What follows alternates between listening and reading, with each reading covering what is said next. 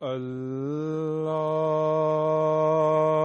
Akbar, Allahu Akbar, Allahu Akbar, Allah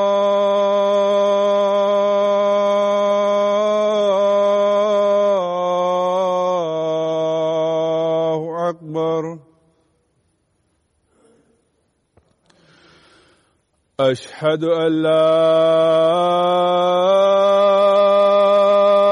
إله إلا الله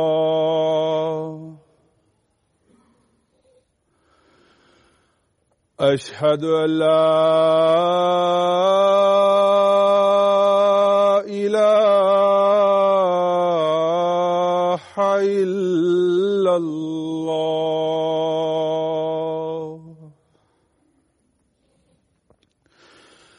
أشهد أن محمد رسول الله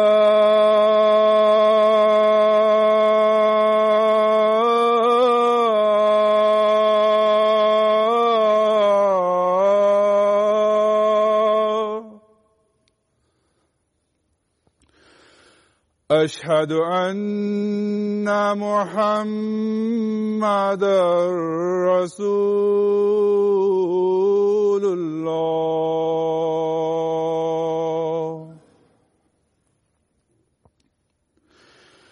حي على الصلاة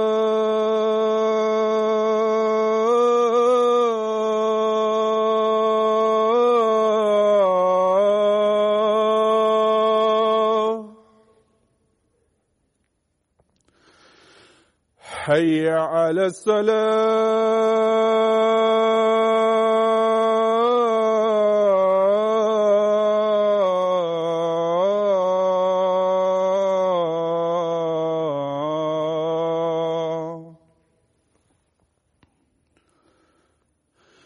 حي على الفلاح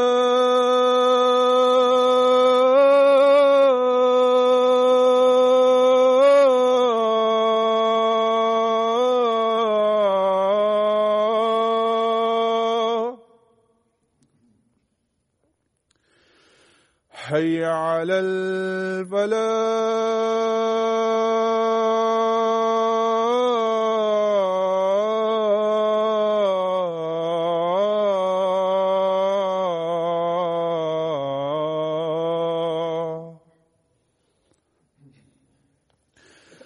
الله أكبر الله أكبر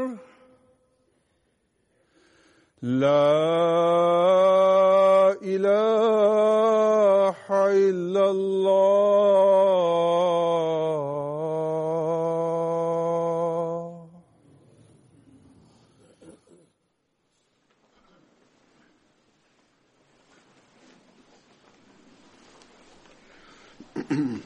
السلام عليكم ورحمة الله.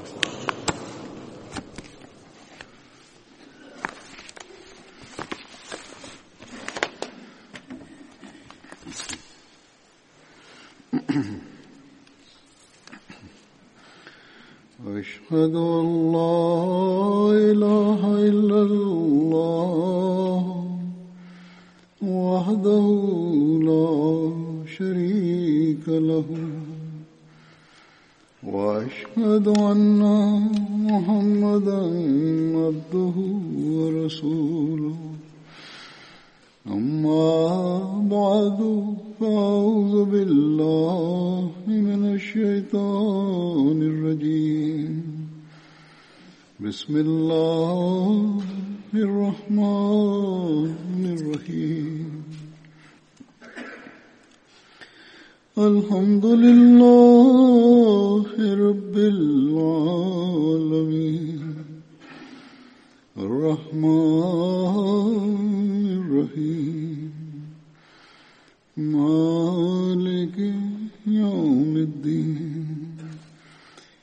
إياك نعبد وإياك نستعين اهدنا الصراط المستقيم صراط الذين أنعمت عليهم غير المغضوب عليهم ولا الضالين.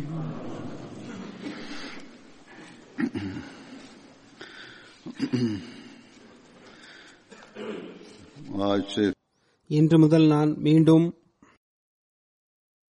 பதர் போர் சகாபாக்களின் நற்குறிப்பை எடுத்துரைக்க தொடங்குவேன். முதலாவதாக சினான் பின் அபி சினான் என்ற சஹாபியின் நற்குறிப்பை பற்றி பார்ப்போம். அன்னார் பனு அசத் என்ற கோத்திரத்தை சார்ந்தவராக இருந்தார்கள். பதர் போரில் அன்னார் பங்கு பெற்றிருந்தார்கள். உஹத் போர், அகல் போர் மற்றும் ஹுதைபியா உடன்படிக்கை உட்பட ஹஜ்ரத் நபிகள் நாயகம் ஸல்லல்லாஹு அலைஹி வஸல்லம் அவர்களுக்கு எத்தனை போருக்கான சந்தர்ப்பங்கள் வந்தனவோ அவை அனைத்திலும் ஹஜ்ரத் நபிகள் நாயகம் ஸல்லல்லாஹு அலைஹி வஸல்லம் அவருடன் அன்னார் கலந்து கொண்டிருந்தார்கள். பையத்தே ரிஸ்வானிலும் அன்னார் கலந்து கொண்டிருந்தார்கள். பையத்தே ரிஸ்வானில் முதல் முதலில் யார் பைய செய்தார் என்பதில் கருத்து வேறுபாடு உள்ளது. சிலரை பொறுத்தவரை அப்துல்லா பின் உமர் அவர்கள் முதலில் பைய செய்தார்கள் என்று கூறுகின்றனர். வேறு சிலரின் பார்வையில் ஹசரத் சலமா பின் அல் அக்வா அவர்கள்தான் முதலில் பைய செய்ததாக கூறுகின்றனர். ஆனால் பக்தவியை பொறுத்தவரை ஹசரத் சினான் பின் அபி சினான் தான் முதலில் பைய செய்தார் என்று கூறுகின்றார். வேறு சிலரை பொறுத்தவரை ஹசரத் சினான் அவர்களின் தந்தையார்தான் முதலில் பைய செய்தார்கள் என்று கூறுகின்றனர். எவ்வாறு இருப்பினும் வரலாற்றில் இவ்வாறு வருகின்றது. பைத்தே ரிஸ்வானின் சம்பவத்தின் போது ஹஜ்ரத் நபிகள் நாயகம் ஸல்லல்லாஹு அலைஹி வஸல்லம் அவர்கள் மக்களிடம் பையத் வாங்க துவங்கிய போது ஹஜ்ரத் சினான் ரலியல்லாஹு அன்ஹு அவர்கள் தனது கையை நீட்டினார்கள். என்னிடம் பையத் வாங்குங்கள் என்று கூறினார்கள். அப்போது ஹஜ்ரத் நபிகள் நாயகம் ஸல்லல்லாஹு அலைஹி வஸல்லம் அவர்கள், நீங்கள் எந்த விஷயத்தில் என்னிடம் பைய செய்கின்றீர்கள் என்று கேட்டார்கள். அதற்கு ஹஜ்ரத் சினான் ரலியல்லாஹு அன்ஹு அவர்கள், உங்களது உள்ளத்தில் உள்ள விஷயத்தின் மீது நாங்கள் பைய செய்கின்றோம் என்று கூறினார்கள். அல்லாஹின் தூதர் ஸல்லல்லாஹு அலைஹி வஸல்லம் அவர்கள், எனது உள்ளத்தில் என்ன உள்ளது என்று உங்களுக்கு தெரியுமா என்று கேட்டார்கள். ஹஜ்ரத் நபிகள் நாயகம் ஸல்லல்லாஹு அலைஹி வஸல்லம் அவர்களின் நட்பின் இருந்ததன் தாக்கம் சஹாபாக்களிடம் இருந்தது. எனவே அவர்கள் கூறினார்கள், வெற்றி பெற வேண்டும் அல்லது ஷஹாதத்தை அடைய வேண்டும் என்ற விஷயத்தில் நாங்கள் பைய செய்கின்றோம் என்று கூறினர். அந்த அடிப்படையில் நாங்களும் இந்த விஷயத்தின் மீது பைய செய்கின்றோம் என்று மற்ற மக்களும் கூற தொடங்கிவிட்டனர். ஹஜ்ரத் சினான் ரலியல்லாஹு அன்ஹு அவர்களும் இந்த விஷயத்தின் மீதுதான் பையத் செய்தார்கள். ஹஜ்ரத் சினான் ரலியல்லாஹு அன்ஹு அவர்கள் முஹாஜிரின் சஹாபாக்களை சார்ந்தவர்களாக இருந்தார்கள். துலைஹா பின் குவைலத் நபித்துவம் வாதம் செய்தவுடன் ஹஜ்ரத் நபிகள் நாயகம் ஸல்லல்லாஹு அலைஹி வஸல்லம் அவர்களுக்கு முதன் முதலில் ஹஜ்ரத் சினான் ரலியல்லாஹு அன்ஹு அவர்கள்தான் கடிதம் எழுதிய இந்த தகவலை அனுப்பி வைத்தார்கள். நான் கூறப்போகின்ற இரண்டாவது சஹாபி ஹசரத் மெஹஜா அவர்கள் ஆவார்கள். அன்னார் ஹஜ்ரத் உமர் ரலியல்லாஹு அன்ஹு அவர்களின் அடிமை ஆவார்கள். பதர் போரில் முதலாவதாக ஷஹீதானது அன்னார்தான். அன்னார் யமன் நாட்டை சார்ந்தவராக இருந்தார்கள். கைதி என்ற நிலையில் ஹஜ்ரத் உமர் ரலியல்லாஹு அன்ஹு அவரிடத்தில் கொண்டு வரப்பட்டார்கள். அப்போது ஹஜ்ரத் உமர் ரலியல்லாஹு அன்ஹு அவர்கள் அவருக்கு நன்மை செய்தவாறு அவரை விடுதலை செய்துவிட்டார்கள். அன்னார் அவ்வலுல் முஹாஜிரீன்களில் ஒருவராக இருந்தார்கள். பதர் யுத்தத்தில் பங்கு பெற்றிருந்தார்கள். மேலும் ஏற்கனவே கூறப்பட்டது போன்று அன்னார் இஸ்லாமிய படையின் முதலாவது ஷஹீத் என்ற சிறப்பும் அன்னாருக்கு உண்டு. இரண்டு வரிசைகளுக்கு மத்தியில் அன்னார் இருந்தார்கள். திடீரென்று ஒரு அம்பு அன்னார் மீது வந்து பாய்ந்தது. அதனால் அன்னார் அங்கேயே ஷஹீதானார்கள். ஆமீர் பின் ஹஜரமி என்பவன் அன்னாரை ஷஹீதாக்கினான். அவனது அம்புதான் அன்னார் மீது பட்டது. ஹசரத் சயத் பின் முசாயிப் அறிவிக்கின்றார்கள், ஹசரத் மெஹஜா ஷஹீதான போது அன்னாரது நாவில் அனா மெஹஜாவுன் வ இலா ரப்பி அர்ஜவு, நான் மெஹஜாவாவேன், மேலும் நான் எனது இறைவனின் பக்கம் திரும்பி செல்கின்றேன் என்று அன்னாரது நாவிலிருந்து இந்த சொற்கள் வெளிப்பட்டன. அன்னாரை குறித்து இந்த வசனமும் இறங்கியது, லா தத்ருதுல்லதீன யதுன ரப்பஹும் பில் கதாவதி வல் அஷியி யுரீதுன வஜ்ஹா. நீர் தனது ரப்பின் திருப்தியை வேண்டியவாறு காலையிலும் மாலையும் தனது இறைவனை அழைக்கின்ற மக்களை நீர் விரட்டாதீர். அன்னாரை தவிர்த்து ஹசரத் பிலால், ஹசரத் சுஹேப், ஹசரத் குபாப், ஹசரத் அம்மார், ஹசரத் உத்பா பின் கஸ்வான், ஹசரத் அஸ்வஸ், ஹசரத் அவுஸ் பின் ஹுலி, ஹசரத் ஆமிர் பின் பஹைரா ஆகியோரும் அந்த சகாபாக்களில் அடங்குவார்கள். இதனால் ஹசரத் நபியல் நாயகம் ஸல்லல்லாஹு அலைஹி வஸல்லம் அவர்கள் ஏழைகளை விரட்டி வந்தார்கள் என்று பொருள் கொள்ளக்கூடாது. ஹசரத் நபியல் நாயகம் ஸல்லல்லாஹு அலைஹி வஸல்லம் அவர்கள் ஏழைகளிடம் அன்பும் கண்ணியமும் மரியாதையும் மற்றும் பரிவும் கொண்டிருந்தார்கள். தன்னிகரற்ற முன்மாதிரியை வெளிப்படுத்தி இருந்தார்கள். அதை பற்றி நமக்கு நபிமொழிகளிலிருந்தும் சம்பந்தப்பட்ட அந்த ஏழைகளின் கூற்றிலிருந்தும் நமக்கு தெரிய வருகின்றது. இந்த வசனத்தில் எந்த செல்வந்தர்கள் மற்றும் பெரியவர்கள் தமக்கு அதிகமான மதிப்பும் மரியாதையும் கிடைக்க வேண்டும் என்று கருதி வந்தார்களோ அவர்களுக்குரிய பதில்தான் இந்த வசனத்தில் உள்ளது. அல்லாஹ் கூறினான், நான் எனது தூதருக்கு கட்டளையிட்டுள்ளேன், அவரிடம் கூறியுள்ளேன், அதாவது இறை வணக்கத்திலும் இறைவனை நினைவு கூறுவதிலும் முன்னேறியுள்ள ஏழைகளின் கண்ணியமும் மரியாதையும் அல்லாஹ்வின் பார்வையில் செல்வந்தர்களின் செல்வம் மற்றும் குடும்ப கௌரவத்தை விட மிக உயர்ந்ததாகும். அல்லாஹ்வின் தூதர் தமக்கு அல்லாஹ் எதற்கு கட்டளையிட்டுள்ளானோ அதனையே அவர் செய்வார். எனவே இந்த வசனத்தில் இவ்வாறுதான் பதில் தரப்பட்டுள்ளது. உண்மையில் எந்த செல்வந்தர்கள் தங்களது அந்தஸ்து மிக உயர்ந்தது என்று கருதி வந்தார்களோ அவர்களுக்கே அல்லாஹ் இந்த வசனத்தில் பதிலளித்துள்ளான். அல்லாஹ்வின் தூதருக்கு உங்களுடைய கண்ணியம் மற்றும் செல்வம் ஒரு பொருட்டே அல்ல. அல்லாஹ்வின் பார்வையிலும் சரி அவனுடைய தூதரின் பார்வையிலும் சரி இறைவனின் நினைவில் இருக்கின்ற ஏழைகளே மிகவும் அன்பிற்குரியவர்களாவர். அடுத்த சஹாபி ஹசரத் ஆமிர் பின் மஹலத் என்பவர் ஆவார். அன்னாருடைய தாயாரின் பெயர் உம்மாரா பின் ஹன்சா ஆகும். ஹஜ்ரஜ் கோத்திரத்தை சார்ந்தவராக அவர் இருந்தார். பதர், உஹது போர்களிலும் அந்த சஹாபி பங்கு பெற்றிருந்தார். உஹது நாளன்று அன்னார் ஷஹீதானார். அடுத்த சஹாபி இவர் ஹாத்திப் பின் அம்ரு பின் அப்தே ஹைஸ் அப்தே ஷம்ஸ் ஆவார்.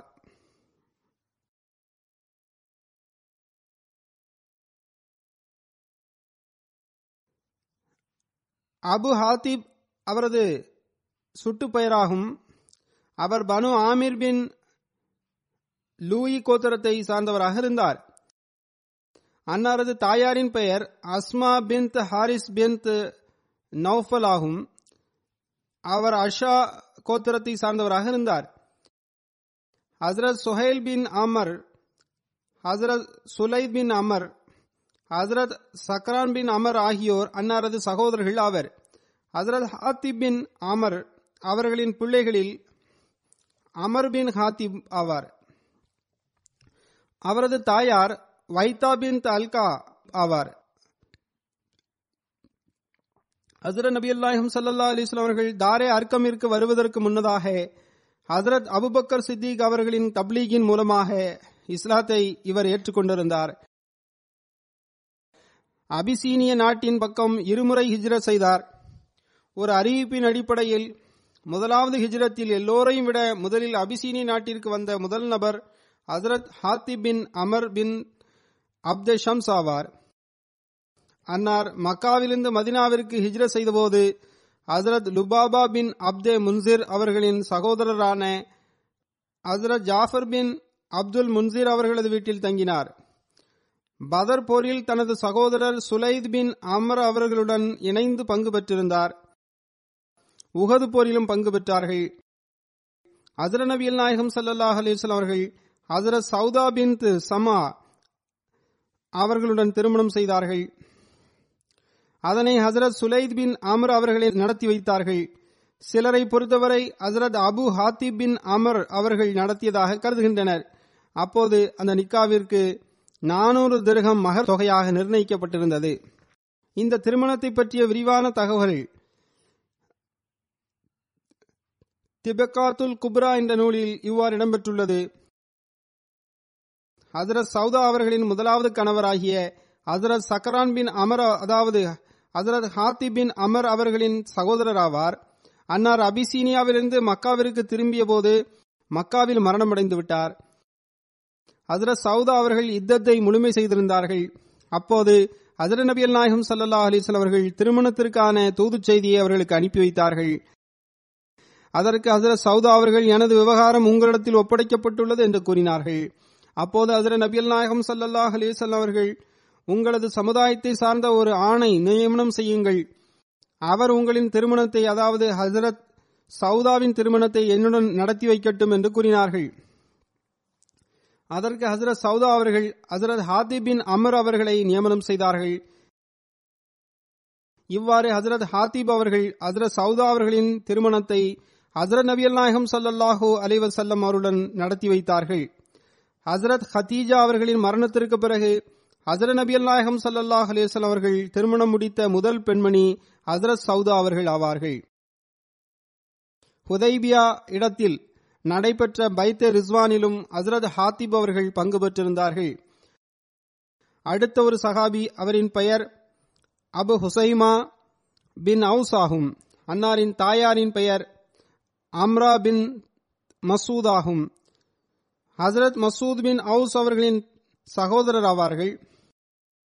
ஹஜ்ரத் மசூத் பின் அவுஸ் அவர்களும் பதர் போரில் பங்கு பெற்றிருந்தார்கள். அன்னார் பதர் போரிலும் உஹத் போரிலும் அஹல் போரிலும் ஹஜ்ரத் நபிகள் நாயகம் ஸல்லல்லாஹு அலைஹி வஸல்லம் அவர்களுடன் ஏனைய அனைத்து போர்களிலும் பங்கு பெற்றிருந்தார்கள். ஹஜ்ரத் உஸ்மான் ரலியல்லாஹு அன்ஹு அவர்களின் கிலாஃபத் காலகட்டத்தில் அன்னாரின் மரணம் நிகழ்ந்தது.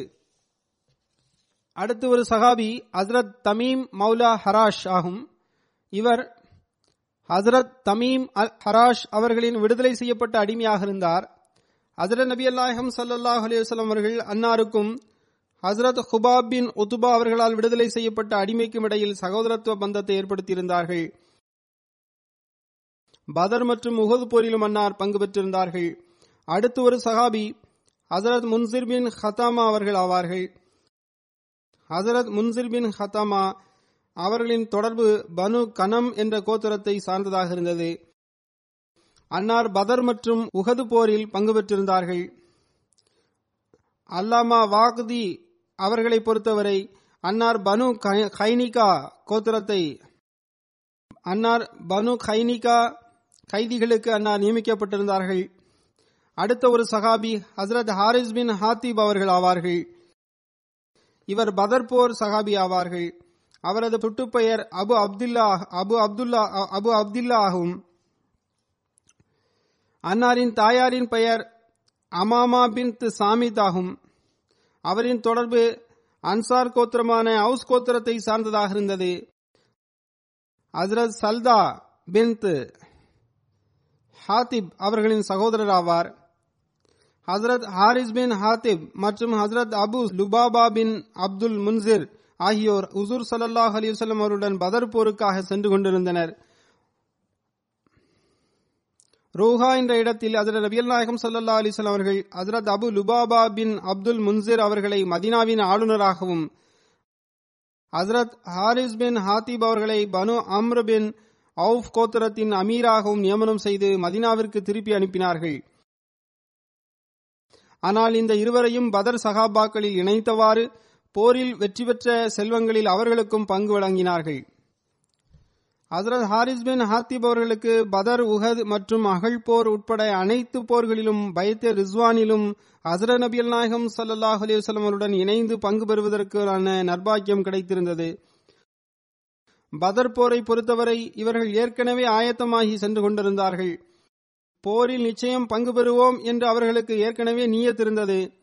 ஹஸ்ரத் நபிகள் நாயகம் ஸல்லல்லாஹு அலைஹி வஸல்லம் அவர்கள் அவர்களை அமீராக நியமனம் செய்து திருப்பி அனுப்பி வைத்தார்கள்.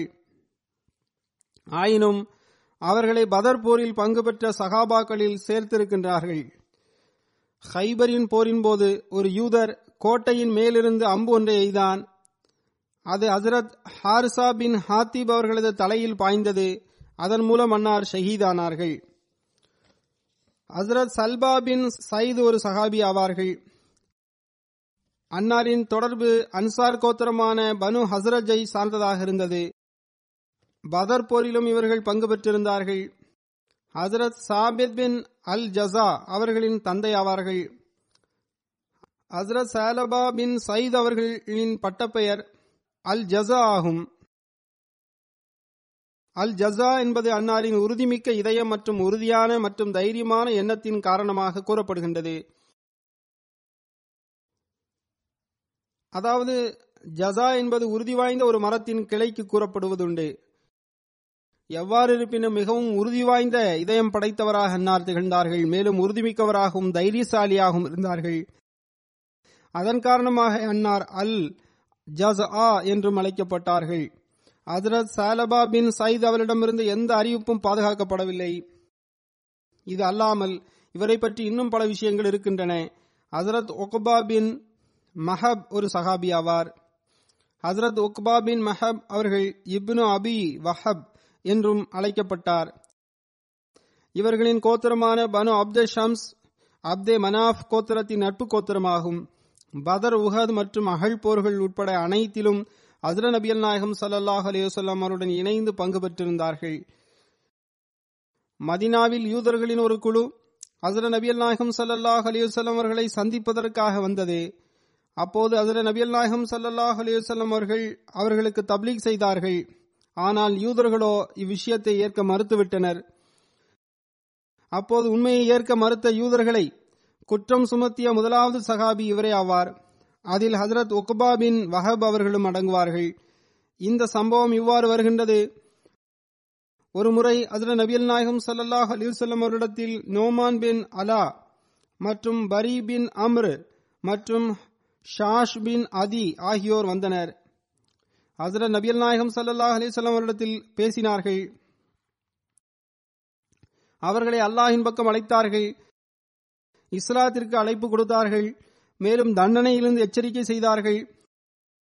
அப்போது அவர்கள் கூறினார்கள், நீங்கள் எங்களை எந்த தண்டனையிலிருந்து அச்சுறுத்துகின்றீர்கள்? நாங்கள் அல்லாஹ்வின் மகன்களாவோம். மேலும் நாங்கள் அல்லாஹ்விற்கு மிகவும் நேசத்திற்குரியவர்களாவோம். கிறிஸ்துவர்களும் அவ்வாறே கூறுகின்றனர். அல்லாஹ் இவர்களை பற்றி இந்த வசனத்தை இறக்கினான். அதாவது யூதர்களும் கிறிஸ்துவர்களும் நாங்கள் அல்லாஹ்வின் பிள்ளைகளாவோம், மேலும் நாங்கள் அவனுக்கு மிகவும் நேசத்திற்குரியவர்களாகவும் என்று கூறுகின்றனர். நீர் அவரிடம் கூறுவீராக, அப்படியென்றால் அவன் உங்களின் பாவங்களின் காரணமாக உங்களுக்கு ஏன் தண்டனை வழங்குகின்றான்? எனவே நீங்கள் கூறுவது போன்று அல்ல, மாறாக அல்லாஹ் படைத்தவர்களில் நீங்களும் ஒரு மனிதர்களே. அவன் தான் நாடியவர்களை மன்னிக்கின்றான், தான் நாடியவர்களை தண்டிக்கின்றான். வானம் மற்றும் பூமியின் அரசாட்சியும் அவ்விரண்டிற்கும் இடைப்பட்ட அரசாட்சியும் அவனுக்கே உரியன. இறுதியில் நாம் அனைவரும் அவன் பக்கமே திரும்பி செல்ல இருக்கின்றோம். இப்னு சஹாக் அவர்களின் பார்வையில் ஹஸ்ரத் நபிகள் நாயகம் ஸல்லல்லாஹு அலைஹி வஸல்லம் அவர்கள் யூத கூட்டத்தினருக்கு இஸ்லாத்திற்கான அழைப்பை விடுத்தார்கள். அவர்களை அதன் பக்கம் அழைத்து கவனமூட்டினார்கள். அல்லாஹ் அல்லாதவற்றின் விவகாரங்களில் அல்லாஹ்வின் தண்டனை குறித்து அவர்களை எச்சரிக்கை செய்தார்கள். அப்போது அவர்கள் ஹஸ்ரத் நபிகள் நாயகம் ஸல்லல்லாஹு அலைஹி வஸல்லம் அவர்களை மட்டுமல்ல, மாறாக அன்னார் கொண்டு வந்த போதனையையும் நிராகரித்து விட்டனர். அதனால் ஹஸ்ரத் மாஸ் பின் ஜபல் மற்றும் சாத் பின் உபாதா மற்றும் ஹஸ்ரத் உக்பா பின் வஹப் ஆகியோர் அந்த யூதரிடம் கூறினர், யூத கூட்டத்தினரே, நீங்கள் அல்லாஹ்வுக்கு அஞ்சுங்கள், அவர் அல்லாஹ்வின் தூதராவார். நீங்கள் அவர் தோன்றுவதற்கு முன்பு அவரை பற்றி எங்கள் மத்தியில் பேசி வந்துள்ளீர்கள். எங்களுக்கு அவருடைய பண்புகளை எடுத்துரைத்துள்ளீர்கள்.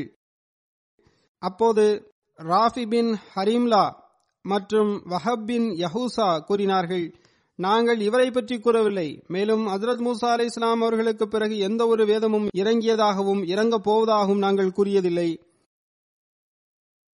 அதேபோன்று ஹசரத் மூசா அலை இஸ்லாம் அவர்களுக்கு பிறகு அல்லாஹ் நற்செய்தி வழங்கக்கூடிய மற்றும் அச்சமூட்டி எச்சரிக்கக்கூடிய எவரையும் அனுப்பப் போவதும் இல்லை என்றும் கூறினார். ஆக இந்த மக்கள் ஒரு வகையில் தெளிவாக நிராகரித்து விட்டனர். ஆனால் தௌராத்தில் தெளிவான முன்னறிவிப்புகள் உள்ளன. இன்றைய முஸ்லிம்களின் நிலையும் இதுபோன்றே உள்ளது. அவர்கள் வாக்களிக்கப்பட்ட மசீகை நிராகரிக்கின்றார்கள்.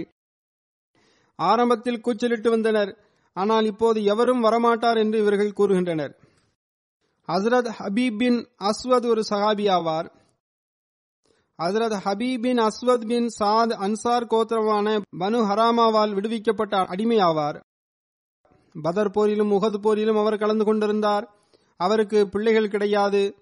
ஹுபைப் என்ற பெயரிலும் அவரது பெயர் வரலாற்றில் நினைவு கூறப்பட்டுள்ளது. அடுத்து ஹசரத் ஹுசைமா அன்சாரி சஹாபி ஆவார். ஹசரத் ஹுசைமாவின் தொடர்பு பனு அஷ் ஆ கோத்திரத்தை சார்ந்ததாக இருந்தது. பதர், உஹத் மற்றும் அகல் போர்கள் உட்பட ஹசரத் நபியல் நாயகம் ஸல்லல்லாஹு அலைஹி வஸல்லம் அவருடன் அனைத்து போர்களிலும் அவர் பங்கு பெற்றுள்ளார்கள். ஹசரத் முஆவியா பின் அபி சூஃபியான் காலத்தில் அன்னாரின் மரணம் நிகழ்ந்தது. ஹசரத் ராஃபி பின் ஹாரிஸ் ஒரு சஹாபி ஆவார். அவரது பெயர் ராஃபி பின் ஹாரிஸ் பின் சவாத் ஆகும். அன்சார் கோத்திரமான பனு நஜ்ஜார் கோத்திரத்தை சார்ந்தவராக அவர் இருந்தார். பதர், உஹத் மற்றும் அகல் போர் உட்பட அனைத்து போர்களிலும் நபி அல்லாஹம் ஸல்லல்லாஹு அலைஹி வஸல்லம் அவருடன் அன்னார் பங்கு பெற்றுள்ளார். ஹஜ்ரத் உஸ்மான் ரலியல்லாஹு அன்ஹு அவர்களின் காலத்தில் கிலாஃபத் காலகட்டத்தில் அன்னார் மரணமடைந்தார்கள். ஹஜ்ரத் ராஃபி பின் ஹாரிஸ் அவர்களுக்கு மகன் ஒருவர் இருந்தார். அவரது பெயர் ஹாரிஸ் ஆகும். அடுத்து ரஹேலா பின் சால்பா அன்சாரி மற்றும் பதர்போர் சஹாபி ஆவார். அவரது பெயரும் பல வகைகளில் கூறப்பட்டுள்ளது. சிலர் ருஹைலா என்றும் சிலர் ருஜைலா என்றும் கூறுகின்றனர். அன்னாரின் தந்தை பெயர் சால்பா பின் ஹாலித் ஆகும். பதர் மற்றும் உஹது போரில் பங்கு பெற்றார்கள். அவரின் தொடர்பு ஹஜ்ரஜ் கோத்திரத்தின் ஒரு கிளையான பனு பயாலாவை சார்ந்ததாக இருந்தது. அன்னார் ஹசரத் அலி அவர்களுடன் சஃபைன் போரிலும் பங்கு பெற்றார்கள். ஹசரத் ஜாபிர் பின் அப்துல்லா ஹசரத் Jabir bin Abdullah bin Riyab ஒரு சஹாபி ஆவார். அன்சார்களில் முதல் முதலில் இஸ்லாத்தை ஒப்புக்கொண்ட ஏழு நபர்களில் ஹசரத் ஜாபிர் அவர்களும் அடங்குவார்கள். ஹசரத் ஜாபிர் அவர்கள் பதர், உஹத் மற்றும் அகல் போர் உட்பட ஏனைய அனைத்து போர்களிலும் ஹசரத் நபியல் நாயகம் ஸல்லல்லாஹு அலைஹி வஸல்லம் அவருடன் பங்கு பெற்றிருந்தார்கள். அன்னார் ஹஜ்ரத் நபியல் நாயகம் ஸல்லல்லாஹு அலைஹி வஸல்லம் அவரிடமிருந்து பல அறிவிப்புகளையும் செய்துள்ளார்கள். பைத்தே ஒக்குபா மற்றும் ஊலா நிகழ்வின் போது அன்சார்களிலிருந்து முதன் முதலில் இஸ்லாத்தை ஒப்புக்கொண்ட நபர் இவரே ஆவார். அன்சார்களில் சிலர் ஹஜ்ரத் நபியல் நாயகம் ஸல்லல்லாஹு அலைஹி வஸல்லம் அவரிடம் ஒக்குபா ஊலாவின் இரவில் சந்தித்தார்கள். அப்போது அன்னார், நீங்கள் எந்த கோத்திரத்தை சார்ந்தவர்கள் என்று கேட்டார்கள். அதற்கு அன்னார் முழு விவரத்தையும் எடுத்து கூறினார்கள். பனு நஜ்ஜார் கோத்திரத்தின் ஆறு நபர்களே இருந்தனர். சாது பின் லராரா, Auf bin Harris bin Rafa bin அவுஃபர் மற்றும் ராஃபி பின் மாலிக் பின் அஜ்லான் மற்றும் ஹத்பா பின் ஆமீர் பின் அதீதா மற்றும் ஒக்பா பின் ஆமீர் பின் நாவி பின் ஜயத் மற்றும் ஜாபிர் பின் அப்துல்லா ஆகியோர் அடங்குவர். இந்த அனைத்து மக்களும் முஸ்லீமாகியிருந்தார்கள். இவர்கள் மதீனாவிற்கு வந்தபோது மதினாவாசிகளிடம் ஹஜ்ரத் நபியல் நாயகம் ஸல்லல்லாஹு அலைஹி வஸல்லம் அவர்களை பற்றி கூறினார்கள். மேலும் அங்கு தப்லீகும் செய்தார்கள். ஹஜ்ரத் சாபித் பின் இக்ராம் பின் சால்பா ஒரு பதர்போர் சஹாபி ஆவார். அவரது பெயர் ஹஜ்ரத் சாபித் பின் இக்ராம் பின் சால்பா பின் அதீதி பின் அஜ்லான் ஆகும். பனு அம்ர் பின் அவுஃப் என்ற அன்சாரி கோத்திரத்தை சார்ந்தவராவார். அன்னார் பதர் உட்பட அனைத்து போர்களிலும் ஹஜ்ரத் நபியல் நாயகம் ஸல்லல்லாஹு அலைஹி வஸல்லம் அவருடன் பங்கு பெற்றிருந்தார். ஹஜ்ரத் நபியல் நாயகம் ஸல்லல்லாஹு அலைஹி வஸல்லம் அவர்கள் மதினாவிற்கு வந்தபோது ஆசிம் பின் அதி அவர்களுக்கு பள்ளிவாசலை கொடுத்து இதில் ஒரு இடத்தில் உங்கள் வீட்டை கட்டிக்கொள்ளுங்கள் என்று கூறினார்கள். ஆனால் ஆசிம் அவர்கள், அல்லாஹ்வின் தூதரவர்களே, நான் இந்த பள்ளிவாசலை வீடாக மாற்ற மாட்டேன் என்று கூறினார். இதில் அல்லாஹ் எதனை இறக்க வேண்டுமோ அதனை இறக்கியுள்ளான். வேண்டுமென்றால் நீங்கள் இதனை சாபித் பின் இக்ராம் அவர்களுக்கு வழங்கிவிடுங்கள் என்றும் அவர் கூறினார். ஏனென்றால் அவருக்கு வீடு எதுவும் இருக்கவில்லை அந்த சஹாபிக்கு. ஹஸ்ரத் நபிகள் நாயகம் ஸல்லல்லாஹு அலைஹி வஸல்லம் அவர்கள் சாபித் பின் இக்ராமிற்கு அந்த இடத்தை கொடுத்து விட்டார்கள். அவருக்கு பிள்ளைகள் எதுவும் கிடையாது. ஏறக்குறைய பள்ளிவாசலில் அங்கமான ஒரு இடமே அவருக்கு கொடுக்கப்பட்டது, அல்லது பள்ளிவாசலுக்கு மிக மிக அருகில் இருந்த ஒரு இடமே அவருக்கு கொடுக்கப்பட்டது. ஏதாவது ஒரு சந்தர்ப்பத்தில் தான் அங்கு தொழுகையும் நடத்தப்பட்டு வந்தது. எவ்வாறு இருப்பினும் மொழியாக்கம் செய்யக்கூடியவர்கள் செய்துள்ள மொழியாக்கம் எனது பார்வையில் சரியானதாக இல்லை. எவ்வாறு இருப்பினும் மொழியாக்கம் செய்யக்கூடியவர்கள் செய்துள்ள மொழியாக்கம் எனது பார்வையில் சரியானதாக இல்லை. சில விஷயங்களின் விளக்கம் இருக்கின்றது. எனவே ரிசர்ச் செல் பிரிவை சார்ந்தவர்கள் இதனை கவனத்தில் கொள்ள வேண்டும். இதனை ஆய்வு செய்து சரியான முறையில் எனக்கு அனுப்பி வைக்க வேண்டும். வெறும் பள்ளி குழந்தைகளை போன்று மொழியாக்கம் செய்து அனுப்பக்கூடாது. பிறகு மூத்தா போரில் ஹசரத் அப்துல்லா பின் ரவாஹாவின் ஷஹாதத்திற்கு பிறகு இஸ்லாமிய கொடியை ஹசரத் சாபித் பின் இக்ராம் அவர்கள் ஏற்றி பிடித்தார்கள். மேலும் முஸ்லிம் கூட்டத்தினரே, உங்களில் ஒருவரை உங்களது தலைவராக ஆக்கிக் கொள்ளுங்கள் என்றும் கூறினர். மக்கள் கூறினர், நாங்கள் உங்களை தலைவராக்க விரும்புகின்றோம் என்று கூறினர். அதற்கு அவர், என்னால் அவ்வாறு செய்ய முடியாது என்று கூறினார். அப்போது ஹாலித் பின் வலீத் அவர்களை தமது தலைவராக மக்கள் ஆக்கிக் கொண்டார்கள். இப்னு ஹஷாத் சீரத்து நபி இவ்வாறு வருகின்றது, வரலாற்றிலும் வருகின்றது. மூத்தா போரில் சந்தர்ப்பத்தின் போது முஸ்லிம்கள் எதிரி படையினரை கண்டனர். எதிரிகளின் எண்ணிக்கையும் அவர்களின் போர் தளவாடங்களையும் பார்த்து இந்த படை எவராலும் எதிர்கொள்ள முடியாது என்று எண்ணினர். ஹஸ்ரத் அபு ஹுரைரா அவர்கள் அறிவிக்கின்றார்கள், நான் மூத்தா போரில் பங்கு பெற்றேன். எதிரி எங்களுக்கு அருகில் வந்த உடன் நாங்கள் பார்த்தோம். அவர்கள் எண்ணிக்கையிலும் ஆயுதங்களிலும் குதிரைகள் மற்றும் தங்கம் மற்றும் பட்டாடை போன்றவற்றிலும் அவர்களை எதிர்த்து போரிடுவது எவராலும் முடியாத காரியமாக இருந்தது. இதை பார்த்து எனது கண்கள் சோர்ந்து விட்டன. அப்போது சாபித் பின் இக்ராம் என்னிடத்தில் கூறினார்கள், அபு ஹுரைராவே, நீர் மிகப்பெரிய ஒரு படையை பார்த்தது போன்று உமது கண்கள் சோர்ந்து விட்டன. அதற்கு ஹஸ்ரத் அபு ஹுரைரா அவர்கள் கூறினார்கள், ஆம் உண்மைதான் என்றார். அப்போது ஹஸ்ரத் சாபித் பின் அக்ரம் அவர்கள் இவ்வாறு கூறினார்கள், நீங்கள் எங்களுடன் பத்ர் போரிலும் பங்கு பெற்றிருந்தீர்கள். அங்கும் அதிகமான எண்ணிக்கையின் மூலமாக நமக்கு வெற்றி கிடைக்கவில்லை. மாறாக அல்லாஹ்வின் அருளாலேயே நமக்கு வெற்றி கிடைத்தது. இங்கும் அதுபோன்றே நடைபெறும். ஹசரத் அபுபக்கர் அவர்களின் கிலாபத் காலகட்டத்தில் முர்த்ததாகி போன மக்களை எதிர்கொள்வதற்காக அன்னார் ஹசரத் காலித் பின் வலீத் அவருடன் சென்றார்கள். ஹசரத் காலித் பின் வலீத் மக்களை எதிர்ப்பதற்காக வெளியேறிய சமயத்தில் பாங்கோசை கேட்டால் தாக்குதல் நடத்த மாட்டார்கள், பாங்கோசை கேட்காவிட்டால் தாக்குதல் நடத்துவார்கள் அந்த முர்த்தத்தான அந்த மக்களுக்கு எதிராக. அன்னார் இந்த சமுதாயத்திடம் அனுப்பி வைக்கப்பட்டார்கள். அந்த சமுதாயம் பதாகா என்ற இடத்தில் இருந்தது. அன்னார் ஹஸ்ரத் காஷா பின் மஹசன் மற்றும் ஹஸ்ரத் சாபித் பின் அக்ரம் எதிரிகளை பற்றிய செய்தியை சேகரித்து வர இருவரையும் ஒற்றராக அனுப்பி வைத்தார்கள். இருவரும் குதிரையில் சவாரி செய்து சென்றனர். ஹஸ்ரத் உகாஷாவின் குதிரையின் பெயர் அஸ் சராம் ஆகும். சாபித் அவர்களின் குதிரையின் பெயர் அல் மொஹ்பிர் ஆகும். எவ்வாறு இருப்பினும் இரு பிரிவினரும் எதிரெதிரே நின்றனர். துலைஹா மற்றும் அவரது சகோதரர் சலமா அவர்களை நேரடியாக சந்தித்தனர். அவர்கள் இருவரும் இதேபோன்று செய்தி சேகரித்து வருவதற்காக எதிர்த்தரப்பிலிருந்து அனுப்பப்பட்டிருந்தார்கள். துலைஹாவை ஹசரத் உக்காஷா அவர்கள் எதிர்கொண்டார்கள். சலமாவை ஹசரத் சாபித் அவர்கள் எதிர்கொண்டார்கள். அந்த இரு சகோதரர்களும் இந்த இரு சகாபிகளை ஷஹீதாக்கிவிட்டார்கள். ஒரு அறிவிப்பில் வருகின்றது, நாங்கள் இருநூறு சவாரிகளை கொண்ட படையினர் முன்னே சென்று கொண்டிருந்தோம். ஜயித் பின் ஹதாப் எங்களின் அமீராக இருந்தார். சாபித் மற்றும் உக்காஷா எங்களுக்கு முன்னால் இருந்தனர். நாங்கள் அவர்களை கடந்து சென்றபோது அந்த காட்சி பார்ப்பதற்கு எங்களுக்கு மிகவும் கடினமானதாக இருந்தது. ஏனென்றால் அவர்களின் ஷஹாதத் சம்பவத்திற்கு பிறகுதான் அந்த படை அந்த இடத்தை கடந்து சென்றது.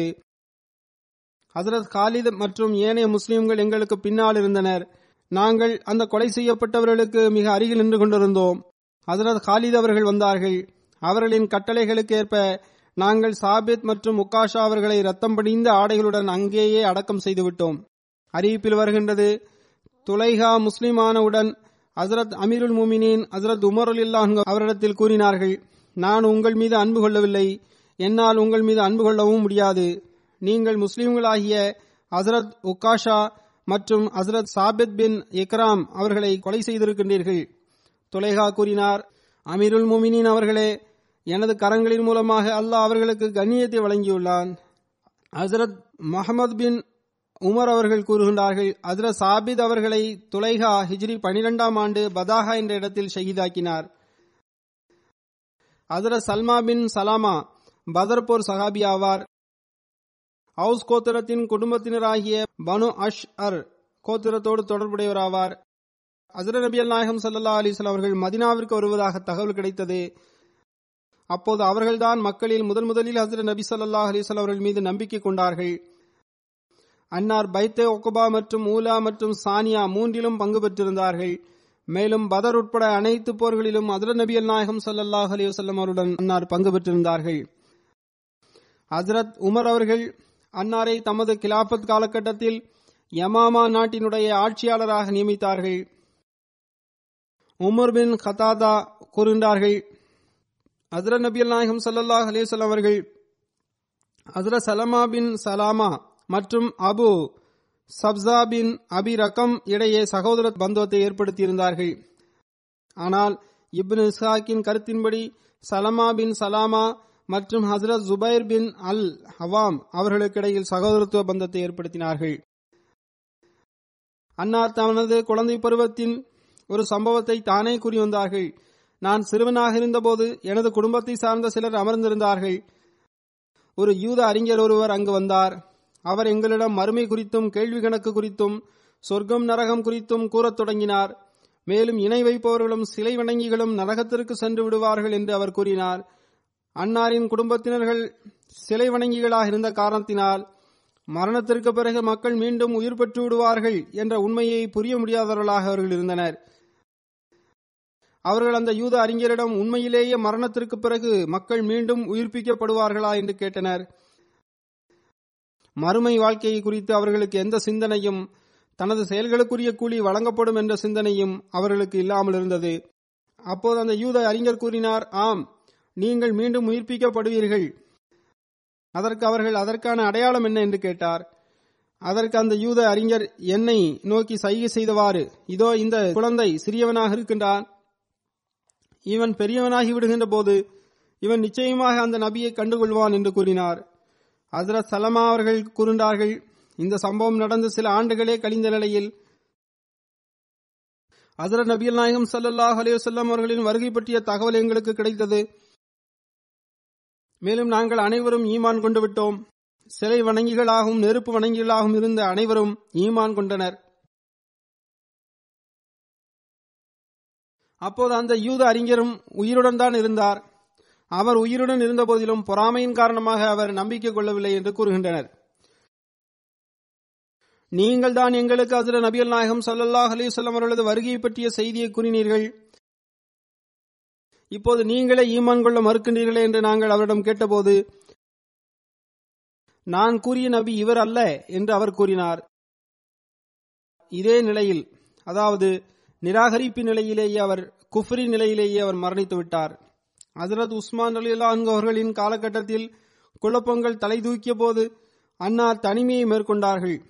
மேலும் தங்களை முழுமையாக இறை வணக்கத்தில் ஈடுபடுத்திக் கொண்டார்கள். ஏனென்றால் அப்போது குழப்பம் அதிகமாக பரவிக்கொண்டிருந்தது. இறை வணக்கம் மட்டுமே செய்து வந்தார்கள். அவர்களது மரணத்தை பற்றி கருத்து வேறுபாடு உள்ளது. சிலர் ஹிஜ்ரி முப்பத்தி நான்காம் ஆண்டு இறந்ததாகவும் வேறு சிலரோ ஹிஜ்ரி நாற்பத்தி ஐந்தாம் ஆண்டு இறந்ததாகவும் கூறுகின்றனர். மரணிக்கின்ற போது அவருடைய வயது எழுபத்தி நான்காக இருந்தது. மேலும் அன்னார் மதினாவிலேயே மரணித்தார்கள். அடுத்து ஹஜ்ரத் ஜபர் பின் அத்தீக் என்ற பதர் போர் சஹாபி ஆவார். பதர் உட்பட ஏனைய அனைத்து போர்களிலும் ஹஜ்ரத் நபியல் நாயகம் ஸல்லல்லாஹு அலைஹி வஸல்லம் அவர்களுடன் அவர் கலந்து கொண்டுள்ளார். ஹஜ்ரத் நபியல் நாயகம் ஸல்லல்லாஹு அலைஹி வஸல்லம் அவர்கள் மரணம் வரை அவர் மதினாவில் தான் தங்கியிருந்தார். ஹஜ்ரத் நபியல் நாயகம் ஸல்லல்லாஹு அலைஹி வஸல்லம் அவர்களின் மரணம் வரை அவர் மதினாவில் தான் தங்கியிருந்தார். ஹஜ்ரத் ஜபர் பின் அத்தீக் அவர்களின் இயற்பெயர் அப்துல்லா ஆகும். அத்தீக் மற்றும் அப்துல்லா ஆகிய இரண்டு மகன்களும் உம்மே சாபித் என்ற ஒரு மகளும் அன்னாருக்கு இருந்தனர். ஹஜ்ரத் நபியல் நாயகம் ஸல்லல்லாஹு அலைஹி வஸல்லம் அவர்கள் ஹஜ்ரத் ஜபர் பின் அத்தீக் மற்றும் ஹுபாப் பின் அர்த் இருவருக்கும் இடையில் சகோதரத்துவ பந்தத்தை ஏற்படுத்தினார்கள். மக்கா வெற்றி கொள்ளப்பட்ட சமயத்தில் பனு மாவியா பின் மாலிக்கின் கொடி அன்னாரிடத்தில் தான் இருந்தது. ஹசரத் ஜபர் பின் அத்தீக்கின் மரணம் ஹிஜ்ரி அறுபத்தி ஒன்றாம் ஆண்டு யசீத் பின் மாவியாவின் காலத்தில் எழுபத்தி ஓராவது வயதில் நிகழ்ந்தது. ஹசரத் சாபித் பின் சலவா அன்னாரது இயற்பெயராகும். சாபித் பின் ஜசர் என்றும் அழைக்கப்பட்டார். அன்னார் எழுபது அன்சாருடன் பைத்தே உக்பா சானியாவிலும் கலந்து கொண்டார். பதர், உஹத் மற்றும் அகழ்போரிலும் அவர் பங்கு பெற்றிருந்தார். மேலும் ஹுதைபியா சம்பவத்திலும் ஹைபர் மற்றும் மக்கா வெற்றியின் சந்தர்ப்பத்திலும் தாயிஃப் போரின் போதும் அன்னார் ஹசரத் நபியல் நாயகம் ஸல்லல்லாஹு அலைஹி வஸல்லம் அவருடன் இருந்தார்கள். தாயிஃப் போரில் அன்னார் ஷஹீதாக்கப்பட்டார்கள். ஹசரத் சாபித் தனது தந்தையான ஹசரத் சாலபாவுடன் இணைந்து பதர் போரிலும் பங்கு பெற்றிருந்தார். அடுத்து வரும் சஹாபி ஹசரத் சுஹைல் பின் வஹப் ஆகும். இவரது பெயர் Suhail bin Wahab bin Umar bin Amir Qureshi ஆகும். அவரது தாயார் பெயர் தாதா ஆகும். ஆயினும் அவர் பேலா என்ற பெயரால் மிகவும் பிரபலமாகி இருந்தார். எனவே அன்னாரும் இப்னு பேலா என்ற பெயரால் மிகவும் பிரபல்யமானார். எனவே யுத்தத்தில் அன்னாரது பெயர் சுஹைல் பின் பேலா என்றும் வருகின்றது. எனவே புத்தகத்தில் அன்னாரது பெயர் சுஹைல் பின் பேலா என்றும் வருகின்றது. இவர் குரைஷிய குடும்பத்தின் பனு பஹர் கோத்திரத்தை சார்ந்தவர். ஆரம்ப காலத்தில் இஸ்லாத்தை ஏற்றுக்கொண்டிருந்தார். இஸ்லாத்தை ஏற்றுக்கொண்ட பிறகு அபிசீனியாவிற்கு சென்றார். அங்கு ஒரு நீண்ட காலம் தங்கியிருந்தார். இஸ்லாத்தை வெளிப்படையாக பிரச்சாரம் செய்ய துவங்கியவுடன் மக்காவிற்கு திரும்பி வந்தார். பின்னர் மீண்டும் ஹஜ்ரத் நபியல் நாயகம் ஸல்லல்லாஹு அலைஹி வஸல்லம் அவர்களுக்கு பிறகு மதினாவிற்கு சென்று விட்டார். ஹஜ்ரத் சுஹைல் அவர்களது இரண்டாவது சகோதரர் ஹஜ்ரத் சஃப்வான் பின் பைலாவும் பதர் போரில் பங்கு பெற்றார்கள். பதர் போரில் பங்கு பெற்ற போது அன்னாரின் வயது முப்பத்தி நான்காக இருந்தது. உஹது மற்றும் அகழ் போர் உட்பட ஹஜ்ரத் நபியல் நாயகம் ஸல்லல்லாஹு அலைஹி வஸல்லம் அவருடன் அனைத்து போர்களிலும் பங்கு பெற்றார்கள். அன்னாரது மூன்றாவது சகோதரர் சஹல் ஆவார்கள். அவர் இணை வைப்பவர்கள் சார்பாக பதர் போரில் கலந்து கொண்டார்கள். அல்லாமா இப்னு ஹிஜ்ர் அஸ்கலானி அவர்கள் எழுதுகின்றார்கள், சஹல் மக்காவில் இஸ்லாத்தை ஒப்புக்கொண்டிருந்தார். ஆனால் யாரிடமும் தான் முஸ்லீமானதை வெளிப்படுத்தியிருக்கவில்லை. குறைஷிகள் அன்னாரை பதர் போரில் அழைத்து சென்று விட்டார்கள். பின்னர் அன்னார் கைது செய்யப்பட்டார்கள்.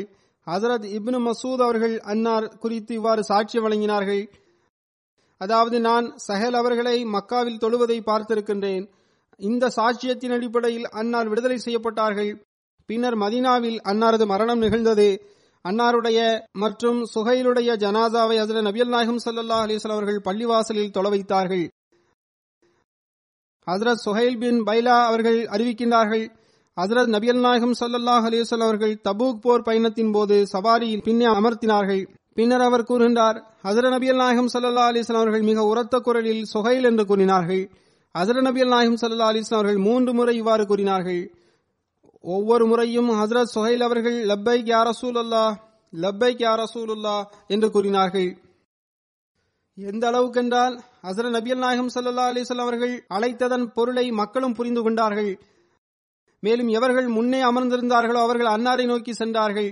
மேலும் எவர்கள் பின்புறம் அமர்ந்திருந்தார்களோ அவர்கள் அன்னாருக்கு அருகில் நெருக்கமாக அமர்ந்தார்கள். இது மக்களை அழைப்பதற்கும் அவர்களுக்கு கவனமூட்டுவதற்குமான ஒரு வழியாக இருந்தது. இவ்வாறு மக்கள் ஒன்று கூடிய பிறகு ஹஜ்ரத் நபியல் நாயகம் ஸல்லல்லாஹு அலைஹி வஸல்லம் அவர்கள் கூறினார்கள், அல்லாஹ்வை தவிர வணக்கத்திற்குரியவன் வேறு யாருமில்லை என்றும், அவன் ஒருவனே என்றும், அவனுக்கு இணை எவரும் இல்லை என்றும், எவர் சாட்சி கூறுகின்றாரோ அவருக்கு அல்லாஹ் நெருப்பை ஹராமாக்கி விடுவான். இந்த வரலாற்று புத்தகத்தை இன்று முஸ்லிம்களும் படிக்கின்றனர். முஸ்லிம் யார் என்பதற்கான விளக்கம் இதில் உள்ளது. ஆனால் அவர்களின் செயல் இதற்கு எதிராக உள்ளது. மேலும் இவ்விஷயத்தில் அவர்கள் வழங்குகின்ற மார்க்க தீர்ப்புகளும் இதற்கு எதிராகவே உள்ளன. ஹஜ்ரத் அனஸ் அவர்கள் அறிவிக்கின்றார்கள், பேரித்தம்பளத்திலிருந்து தயாரிக்கப்படக்கூடிய ஃபசீஹ் என்ற மதுவை தவிர வேறு எந்த மதுவும் எங்களிடத்தில் அப்போது இருந்ததில்லை. ஒருமுறை அபு தல்ஹா அவர்களுக்கும் வேறு சில நபர்களுக்கும் நான் அந்த மதுவை வழங்கி கொண்டிருந்தேன்.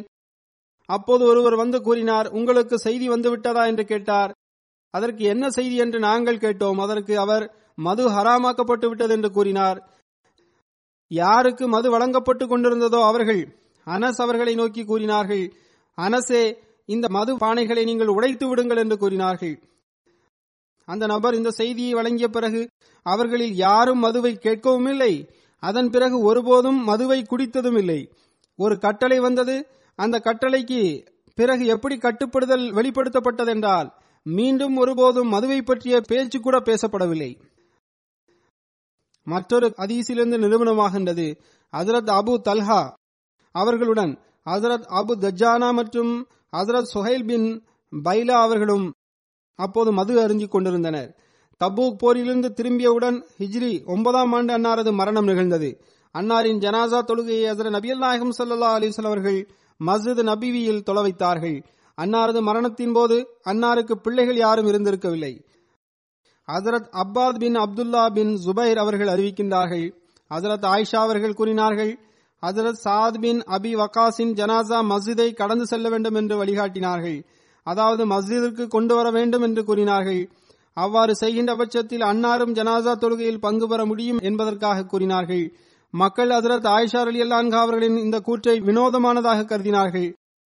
எனவே ஹஜ்ரத் ஆயிஷா ரலியல்லாஹு அன்ஹா அவர்கள் மக்கள் எவ்வளவு விரைவாக விஷயங்களை மறந்து விடுகின்றனர் என்று கூறினார்கள். ஹஜ்ரத் நபிகள் நாயகம் ஸல்லல்லாஹு அலைஹி வஸல்லம் அவர்கள் ஹஜ்ரத் சுஹைல் பின் பைலாவின் ஜனாசா தொழுகையை மஸ்ஜிதில் தான் தொழ வைத்தார்கள். திறந்த மைதானத்தில் தொழ வேண்டும் என்ற அவர்கள் விரும்பினார்கள். ஆனால் ஹஜ்ரத் ஆயிஷா ரலியல்லாஹு அன்ஹா அவர்கள் பள்ளிவாசலில் ஜனாசா தொழுகையை தொழ முடியும் என்பதையும் தெளிவுபடுத்திவிட்டார்கள். ஹஜ்ரத் துஃபைல் பின் ஹாரிஸ் ஒரு சஹாபி ஆவார். ஹஜ்ரத் துஃபைல் தனது சகோதரர் ஹஜ்ரத் உபைதா மற்றும் ஹஜ்ரத் ஹசீப் அவர்களுடன் பதர், உஹத் மற்றும் அகழ் போர் உட்பட அனைத்து போர்களிலும் ஹஜ்ரத் நபிகள் நாயகம் ஸல்லல்லாஹு அலைஹி வஸல்லம் அவர்களுடன் கலந்து கொண்டார்கள். ஹஜ்ரத் நபிகள் நாயகம் ஸல்லல்லாஹு அலைஹி வஸல்லம் அவர்கள் ஹஜ்ரத் துஃபைல் பின் ஹாரிஸ் அவர்களை ஹஜ்ரத் முன்சிர் பின் முஹம்மது அவர்களுடன் சகோதரத்துவ பந்தத்தை ஏற்படுத்தினார்கள்.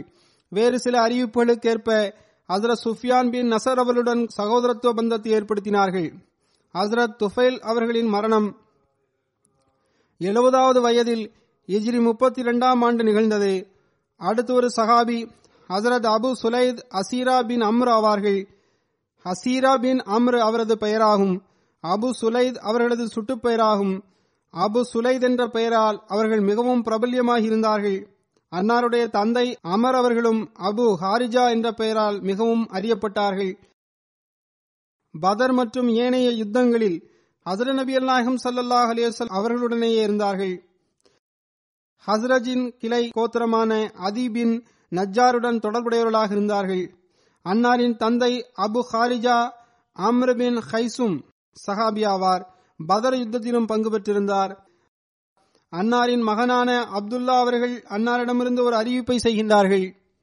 ஹஜ்ரத் நபிகள் நாயகம் ஸல்லல்லாஹு அலைஹி வஸல்லம் அவர்கள் கழுதைக்கரை உண்பதை தடை செய்திருக்கின்றார்கள் என்று கூறினார். அப்போது பானைகளில் கழுதைக்கறி சமைக்கப்பட்டு கொண்டிருந்தது. நாங்கள் அந்த பானைகளை கீழே கொட்டிவிட்டோம். ஹஜ்ரத் சலபா பின் ஹாத்திப் அன்சாரி ஒரு சஹாபி ஆவார். அவர் பனு அம்ர் பின் அவுஃப் கோத்திரத்தோடு தொடர்புடையவராக இருந்தார். பதர் மற்றும் உஹத் போரில் பங்கு பெற்றிருந்தார். அவுஸ் கோத்திரத்தின் கிளையான ஏற்கனவே கூறப்பட்டது போன்று பனு அம்ர் பின் அவுஃப் கோத்திரத்துடன் தொடர்புடையவராக அவர் இருந்தார்.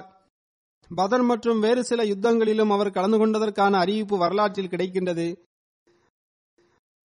ஹஜ்ரத் அமாமா பஹலி அறிவிக்கின்றார்கள், சலபா பின் ஹாத்திப் அன்சாரி ஹஜ்ரத் நபிகள் நாயகம் ஸல்லல்லாஹு அலைஹி வஸல்லம் அவரிடத்தில் வந்து கூறினார்கள், ஒரு முறை அல்லாஹ்வின் தூதர் ஸல்லல்லாஹு அலைஹி வஸல்லம் அவர்களே, எனக்கு அல்லாஹ் செல்வத்தை வழங்க நீங்கள் துஆ செய்யுங்கள் என்று கூறினார்கள். ஹஜ்ரத் நபிகள் நாயகம் ஸல்லல்லாஹு அலைஹி வஸல்லம் அவர்கள், மிகவும் வேதனையாக உள்ளது, மிக குறைந்த மக்கள்தான் அல்லாஹ்வுக்கு நன்றி கூறுகின்றனர், மேலும் செல்வத்தை சமாளிக்கின்ற ஆற்றலும் அவர்களுக்கு இருப்பதில்லை என்று கூறி அவருக்காக துஆ செய்ய மறுத்துவிட்டார்கள். சிறிது நேரம் கழித்து அவர் மீண்டும் வந்து அல்லாஹ் எனக்கு செல்வத்தை வழங்குவதற்காக துஆ செய்யுங்கள் என்று கூறினார். அப்போது ஹஜ்ரத் நபி ஸல்லல்லாஹு அலைஹி வஸல்லம் அவர்கள், உங்களுக்கு எனது அழகிய நடைமுறை போதுமானதாக இல்லையா? செல்வத்திற்காக ஏன் ஆசைப்படுகின்றீர்கள் என்று கேட்டார்கள். மேலும் கூறினார்கள், எந்த இறைவனின் கரத்தில் எனது உயிர் உள்ளதோ அவனது இருப்பின் மீது ஆணையாக நான் இந்த இரண்டு மலைகளையும் எனக்காக தங்கமாகவும் வெள்ளியாகவும் ஆகிவிட வேண்டும் என்று கூறினால் அது அவ்வாறு ஆகிவிடும். ஆனால் நான் அவ்வாறு செய்வதில்லை, செல்வத்தின் மீது அந்த அளவிற்கு நேசம் கொள்ளக்கூடாது என்றும் கூறினார்கள். பின்னர் மூன்றாம் முறையாக அவர் ஹஜ்ரத் நபி ஸல்லல்லாஹு அலைஹி வஸல்லம் இடத்தில் வந்து கூறினார், இறைவன் உங்களை உண்மையுடன் அனுப்பியுள்ளான், இறைவன் எனக்கு செல்வத்தை வழங்குவதற்காக எனக்காக துஆ செய்யுங்கள் என்று வேண்டினார். அப்போது ஹஜ்ரத் நபி ஸல்லல்லாஹு அலைஹி வஸல்லம் அவர்கள் சலபாவிற்கு செல்வம் கிடைக்க துஆ செய்தார்கள். அறிவிப்பாளர் அறிவிக்கின்றார், அப்போது அவரிடத்தில் சில ஆடுகளே இருந்தன. ஆனால் அந்த துவாவிற்கு பிறகு எந்த அளவிற்கு அதில் பரக்கத் ஏற்பட்டதென்றால், எவ்வாறு புழுக்களும் கிருமிகளும் பல்கி பெருகி விடுகின்றனவோ அதுபோன்று ஆட்டு மந்தைகள் பல மடங்காக பல்கி பெருகிவிட்டன. அதன் பிறகு அந்த நபர் லுகர் மற்றும் அசர் தொழுகைக்கு பள்ளிக்கு வருவதை நிறுத்திவிட்டார். வீட்டிலேயே தொழுது கொண்டார். மேலும் இந்த நிலை அதிகமானது. எந்த அளவுக்கென்றால் ஜும்மாவிற்கு வருவதையும் நிறுத்தி கொண்டார். ஹஜ்ரத் நபி அல்லாஹம் ஸல்லல்லாஹு அலைஹி வஸல்லம் அவர்கள் ஜும்மா நாளன்று மக்களின் நலத்தை விசாரிப்பது வழக்கமாகும். அப்போது சாலபா பற்றி கேட்கப்பட்டது.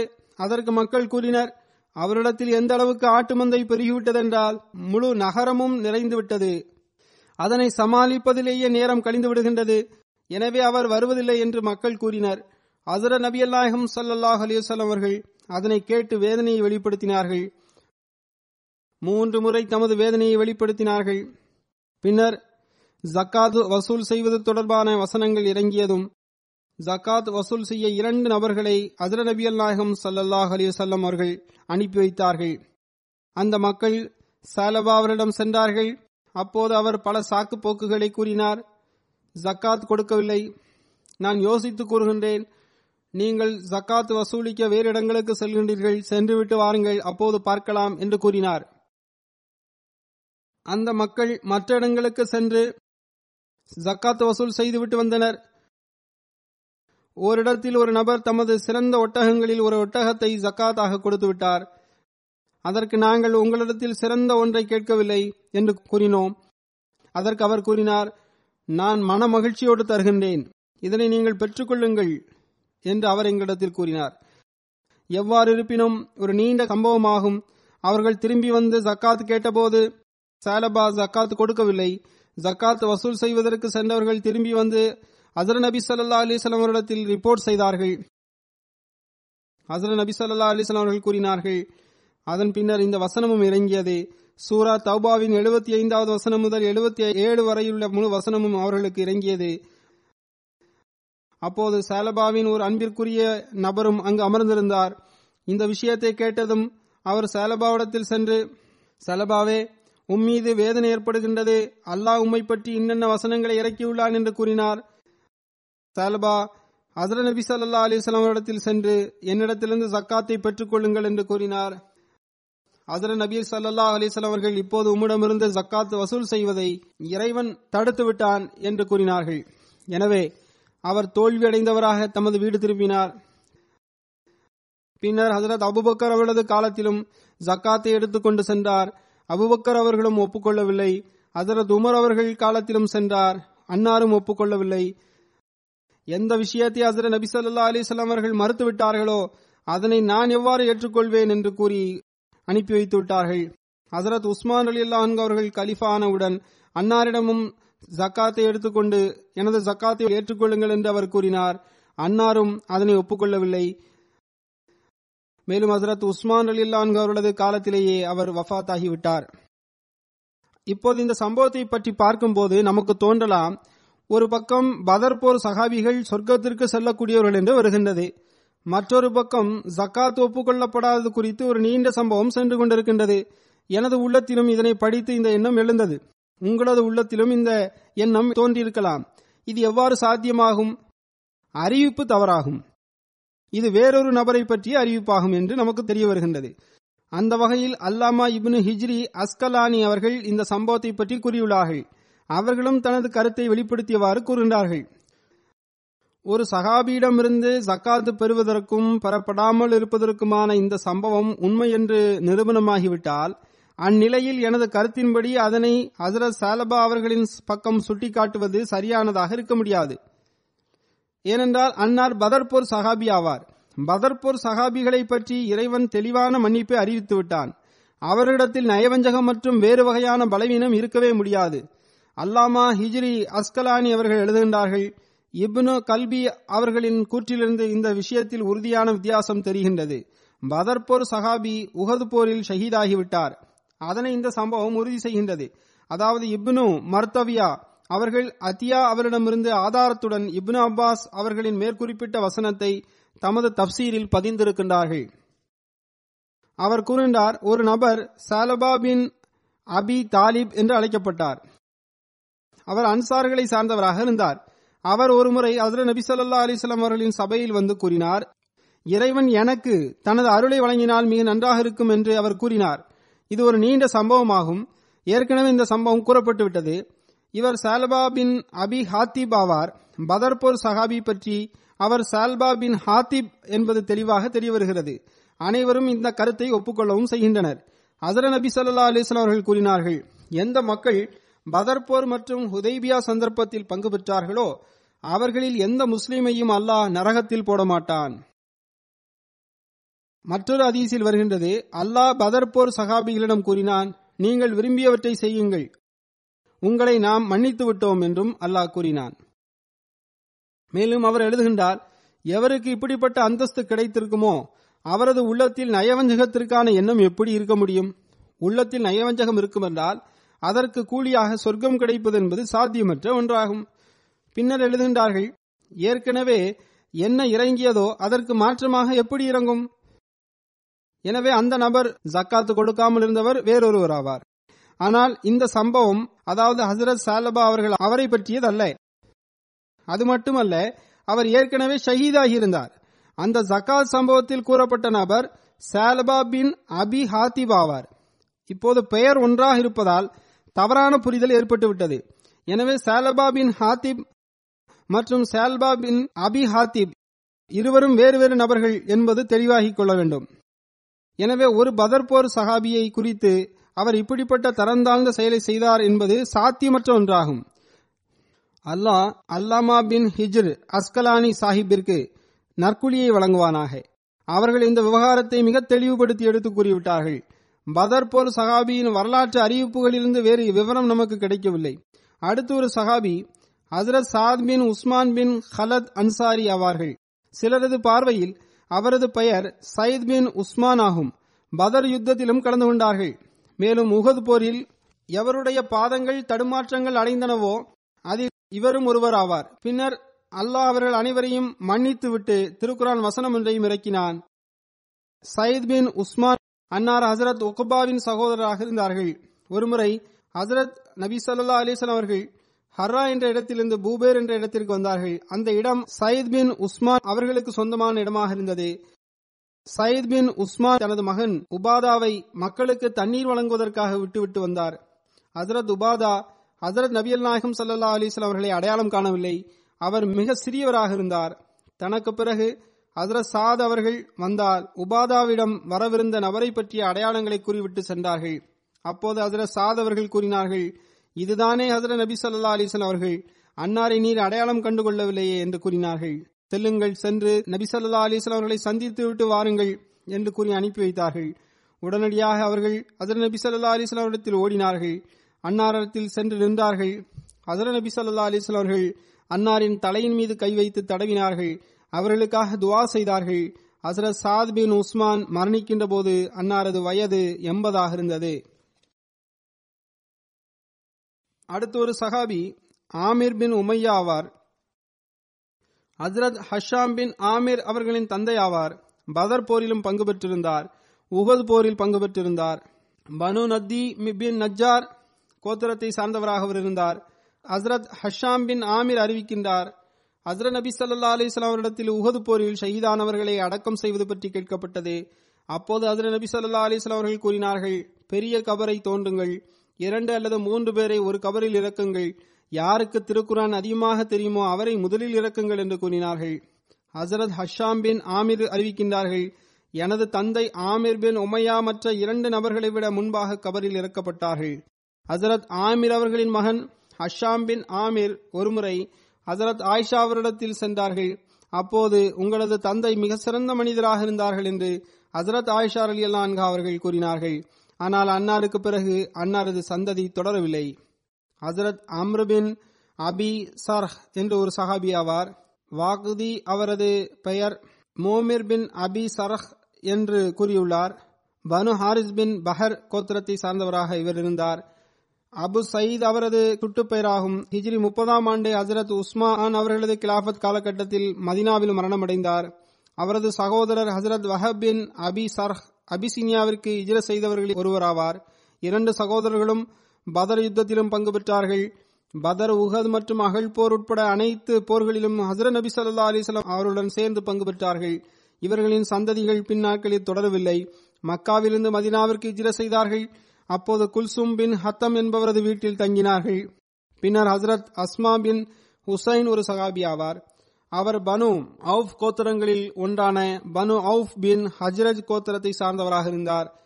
அவர்களது சகோதரர் ஹபீல் பின் வபுரா தனது தந்தை மற்றும் வாபுராவின் பக்கம் திரும்பி சென்றார்கள். அவரது சகோதரரும் பதர் போரில் பங்கு பெற்றிருந்தார். சிலர் அன்னார் பதர் போரில் பங்கு பெற்றது தொடர்பாக மாற்று கருத்து தெரிவித்துள்ளனர். ஆயினும் எல்லா நிலையிலும் அவர் பதர் போரில் பங்கு பெற்றதாகவே நமக்கு பல வகைகளில் தெரிய வருகின்றது. ஹசரத் ஹலீஃபா பின் அத்தி என்பவருடைய பெயரை பற்றி கருத்து வேறுபாடு உள்ளது. சிலர் ஹலீஃபா பின் அத்தி என்று எழுதியுள்ளனர். வேறு சிலரோ ஹுலைபா பின் அத்தி என்றும் கூறியுள்ளனர். பதர், உஹது இரண்டு போர்களிலும் அவர் பங்கு பெற்றிருந்தார். ஹலிஃபா பின் அத்தி பின் அம்ர் பின் மாலிக் பின் அம்ர் பின் மாலிக், அலி பின் வயாசா ஆகியோரும் பதர் போர் சகாபுகளில் அடங்குவார்கள். பதர் போருக்கு முன்பாக இஸ்லாத்தை ஒப்புக்கொண்டார்கள். எல்லோரையும் விட முதலில் பதர் போரில் பங்கு பெற்று பதர் போர் சகாபியாக திகழ்கின்ற பாக்கியத்தை அவர்கள் பெற்றார்கள். அதன் பிறகு உஹது போரிலும் அன்னார் பங்கு பெற்றார்கள். உஹது போருக்கு பிறகு அவரது பெயர் மறைவாகவே இருந்து வந்துள்ளது. வெளிப்படையாக எங்கும் நமக்கு கிடைக்கவில்லை. மேற்படி விவரம் அன்னாரை பற்றி ஹசரத் அலி ரலியல்லாஹு அன்ஹு அவர்களின் கிலாஃபத் காலகட்டத்தில் பிறகு பின் நாட்களில் கிடைக்கின்றது. ஒரு நீண்ட காலம் இவர்களை பற்றிய எந்த செய்தியும் இல்லாமல் இருந்தது. மீண்டும் ஹசரத் அலி அவர்களுடைய கிலாஃபத் காலகட்டத்தில் நடைபெற்ற அனைத்து போர்களிலும் இவர்களும் ஹசரத் அலி அவர்களுடன் சேர்ந்து பங்கு பெற்றுள்ளார்கள். அவர் மரணமடைந்த ஆண்டு குறித்து அவரது வாழ்க்கை வரலாற்று புத்தகத்தில் ஒன்றும் கிடைக்கவில்லை. ஹசரத் மாஸ் பின் மாசான் பேரே மவுனா சம்பவத்தில் ஷஹீதானார்கள். அன்னாரின் தந்தையார் பெயர் மாயிஸ் என்று வருகின்றது. அவர் ஹஜ்ரஜ் கோத்திரமான ஜர்கி என்ற கோத்திரத்தை சார்ந்தவராவார். சில அறிவிப்புகளின்படி பதர் மற்றும் உஹது போர்களில் பங்கு பெற்றார். பேரே மவுனா சந்தர்ப்பத்தில் ஷஹீதாக்கப்பட்டார். ஒரு அறிவிப்பின்படி அன்னார் பதர் போரில் காயமுற்றிருந்தார். சிறிது காலத்திற்கு பிறகு அதே காயத்தின் காரணமாக அவர் மரணமடைந்தார். அன்னாருடன் அன்னாரது சகோதரர் ஆயிஸ் பின் மாஸ் அவர்களும் பதர் யுத்தத்தில் பங்கு பெற்றார்கள். உதைபியா உடன்படிக்கைக்கு பிறகு ஐனா பின் ஹசன் அவர்கள் கஸ்பான் கோத்திரத்துடன் காடுகளுக்கு கால்நடைகளை மேய்க்க சென்றார்கள். அப்போது அவர்கள் நபி ஸல்லல்லாஹு அலைஹி வஸல்லம் அவர்களின் ஒட்டகத்தின் மீது தாக்குதல் நடத்தினார்கள். பாதுகாப்பு பணியில் இருந்த ஒருவரை கொலை செய்து ஒட்டகங்களை கைப்பற்றி விட்டு சென்று விட்டனர். ஷஹீதான ஒருவரின் மனைவியையும் கடத்தி சென்று விட்டார்கள். அப்போது இந்த சம்பவம் பற்றி ஹஜ்ரத் நபி ஸல்லல்லாஹு அலைஹி வஸல்லம் அவர்களுக்கு தகவல் கிடைத்தது. எட்டு சவாரிகளில் எதிரிகளை பிடித்து வர ஹஜ்ரத் நபி ஸல்லல்லாஹு அலைஹி வஸல்லம் அவர்கள் ஆட்களை அனுப்பி வைத்தார்கள். அந்த எட்டு சவாரிகளில் ஹசரத் மாஸ் பின் மாஸ் அவர்களும் ஒருவர் ஆவார்கள். இந்த சம்பவத்தில் ஒரு அறிவிப்பு இவ்வாறு வருகின்றது. அந்த எட்டு சவாரிகளில் ஹசரத் அபு ஐயாஷ் அவர்களும் அடங்குவார்கள். அனுப்பி வைப்பதற்கு முன்பாக ஹசரத் நபி ஸல்லல்லாஹு அலைஹி வஸல்லம் அவர்கள் ஹசரத் அபு ஐயாஷ் அவரிடம் கூறினார்கள், நீங்கள் உங்களுடைய குதிரையை வேறொருவருக்கு கொடுத்து விடுங்கள், அந்த நபர் உம்மை விட சிறந்தவராக இருக்க வேண்டும் என்று கூறினார்கள். அதற்கு அபு ஐயாஷ் அவர்கள் கூறினார்கள், அப்போது நான் மிகவும் கவலைக்குள்ளாகிவிட்டேன். ஏனென்றால் ஹஜ்ரத் நபி ஸல்லல்லாஹு அலைஹி வஸல்லம் அவர்கள் கூறினார்கள், நீர் உமது குதிரையை கொடுத்து விட்டால் அது சிறந்ததாக இருக்கும், ஆனால் இவர்களில் சிறந்தவராக நான் தான் இருக்கின்றேன் என்று நான் கூறிக்கொண்டிருந்தேன். பின்னர் பனு சக்ரீன் கருத்து என்னவென்றால், இதன் பிறகு ஹஜ்ரத் நபி ஸல்லல்லாஹு அலைஹி வஸல்லம் அவர்கள் ஹஜ்ரத் ஐயாஷ் அவர்களின் குதிரையின் மீது மாஸ் பின் மாசியா, ஆயில் பின் நாஸ் அவர்களையும் சவாரியில் அமர்த்தினார்கள். ஹஜ்ரத் சாத் பின் சை அல் அஷ்ஷரி ஒரு சஹாபி ஆவார். பனு அப்துல் அஷ்ஷரி என்ற கோத்திரத்தோடு தொடர்புடையவராக இருந்தார். பதர் போரிலும் பங்கு பெற்றார்.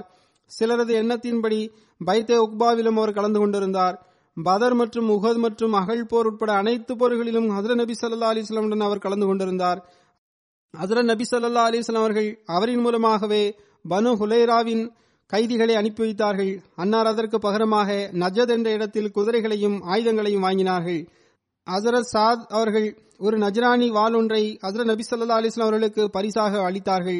அன்னார் அந்த வாளை ஹசரத் முகமது பின் முஸ்லிமா அவர்களுக்கு வழங்கிவிட்டார்கள். இதனை கொண்டு அல்லாஹ்வின் வழியில் ஜிஹாத் செய்யுங்கள். எப்போது மக்கள் தங்களுக்கிடையே கருத்து வேறுபாடு கொள்வார்களோ அப்போது நீங்கள் இதனை கல்லில் அடித்து உடைத்து விடுங்கள், பின்னர் வீட்டினுள் நுழைந்து விடுங்கள், மேலும் எவ்வகையிலும் குழப்பத்திலும் ஃபசாதிலும் பங்கு பெறாதீர்கள் என்று கூறினார்கள். இந்த விஷயங்களின்படி முஸ்லிம்கள் நடக்க அல்லாஹ் அருள் செய்வானாக. மேலும் உலகில் அமைதி நிலைபெறட்டுமாக. அல்லாஹ் இந்த சஹாபாக்களின் அந்தஸ்துகளை உயர்த்தி கொண்டே செல்வானாக. மேலும் நன்மைகள் செய்வதற்கும் தியாகங்கள் செய்வதற்கும் களப்பற்ற தன்மையுடனும் நன்றியுணர்வுடனும் தமது வாழ்வை கழிப்பதற்கு அல்லாஹ் நம்ம அனைவருக்கும் நற்பாக்கியத்தை வழங்குவானாக.